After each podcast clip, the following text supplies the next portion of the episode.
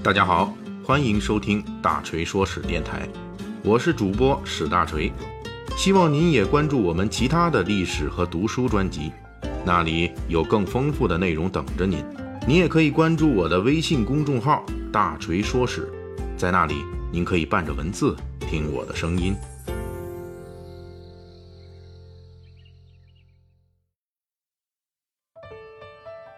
最近啊，天气比较热，大家呢都可能有点这个食欲欠佳啊，一热呢就吃不下什么东西。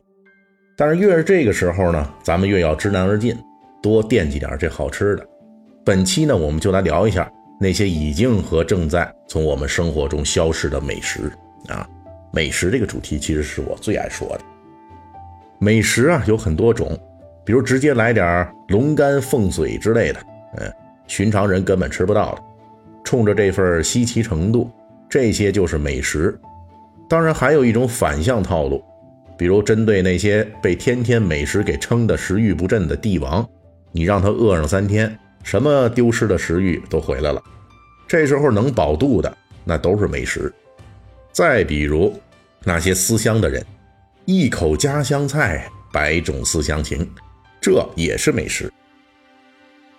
我们记忆深处的美食，大部分都是跟两样东西联系的，一个是饱肚，一个是油水。而恰恰与这两样有关的这类食物啊，正在随着社会进步，逐渐的退出历史舞台。最普遍的记忆中的食物，恐怕就是榆钱饭了。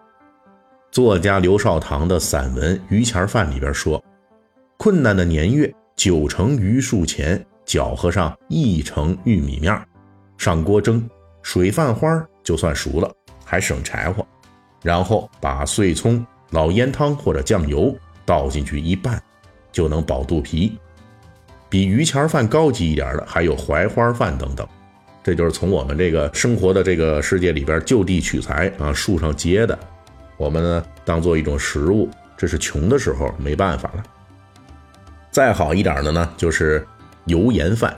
所谓油盐饭，就是炒完菜之后，借着那点残留在锅里的油膜，本着不能浪费的原则，把白饭倒进去，翻炒几下，米粒裹上了那层油，再加点盐，油盐饭就成了。这玩意儿的最大特点就是饭里面会有菜的味道，而且有时候还会有那么一点点的荤味儿，这可是高级美味啊！吃起来要比那些白饭单吃啊，白饭要强多了。因为能用荤油炒菜的次数不多，能吃上这种饭的时候也不是特别多。如果没有油盐饭，另一种常见的下饭的就是酱油汤。所谓的汤其实就是开水一锅，酱油打底，撒上一点葱花、味精，再放一点荤油或者豆油，没有也能凑合。这玩意儿呢，又能当菜，又能骗骗嘴，属于味道不错，但是完全不顶事儿的啊！您想想，您喝那么几碗的酱油汤。他能顶什么事儿？北京人呢，以前有一种菜叫做遮罗，说白了呢，就是饭馆啊、二婚铺之类的这个剩菜，全给遮在一块儿，这就叫遮罗。卖的时候用大炒勺盛出来，论勺卖。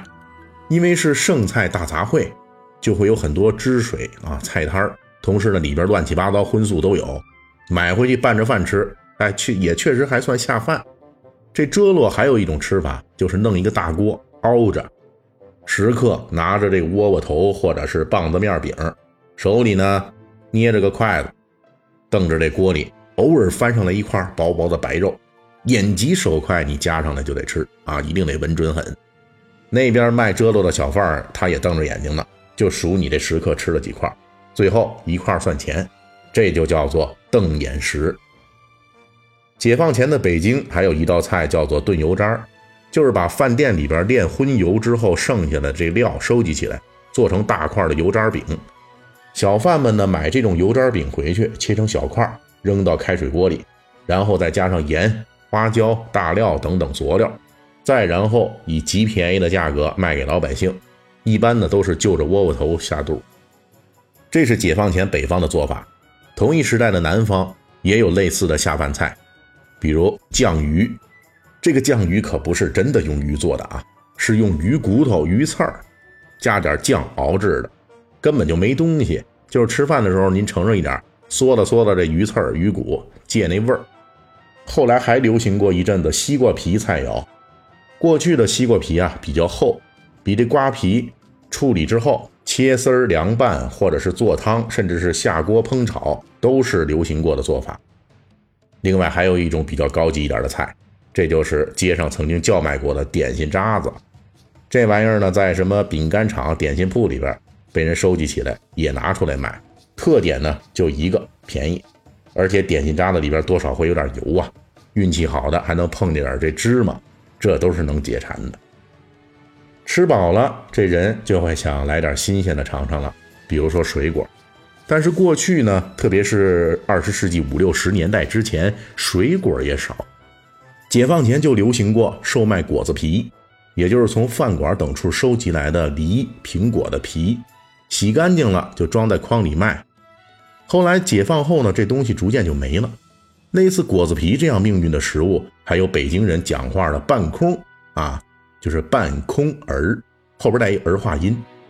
也就是呢，炒花生的时候，从这筛子里落下来的那些花生，不是歪瓜裂枣，就是半根不全的，还有可能是瘪的，所以呢，就管它叫半空。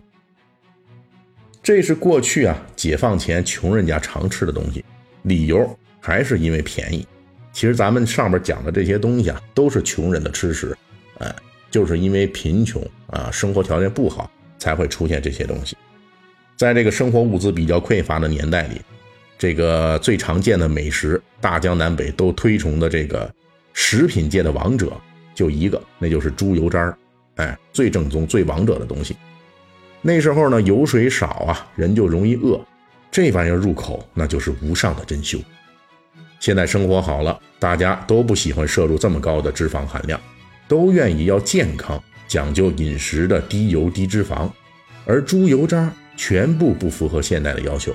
这玩意儿不仅炸出来的时候就胆固醇和脂肪含量超高，还特别解馋。刚出锅的猪油渣啊，是可以直接入口吃的啊，那个很香，入口即化。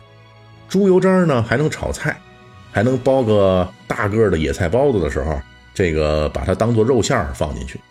北方的吃法呢是直接猪油渣拌饭，南方呢稍微高级点，把这个里边放点酱油，简单加工一下。做成酱油拌饭，这在广东一带呢还是很普遍的。另外呢，我们现在江浙一带啊，有时候吃他们那个面啊，有一种这个加的这个小菜就是油渣儿啊。你这个一碗面加个两三块钱，给你一份小油渣儿，也是从以前传回来的吃法，吃起来呢还是挺香的。这种猛烈的脂肪和胆固醇，根源在于过去生活水平不高，大家呢对油水需求都很大。跟猪油渣差不多流行的还有猪网油等等，在农牧区啊也有类似的东西，那就是用羊油做的各种炒菜主食。现在物质丰富了，用羊油炒菜的也越来越少了，都改用植物油了。这种对于脂肪的追求，在过去也催生了一些现在看起来很古怪的菜肴，比如说肥猪肉片蘸古巴糖这种惊悚的吃法。稍微文雅一点的，还有东北地方的酥白肉。也就是用拔丝地瓜的手法烹饪肥肉，南方对应的做法就是油煎肥肉之后用红糖加水收汁儿。这些看起来都让人觉得有点饱的菜，在今天已经非常少见了。而他们呢，都曾经是在缺油水的年代里非常受欢迎的硬菜。好了，今天呢，咱们大锤说史就讲到这里。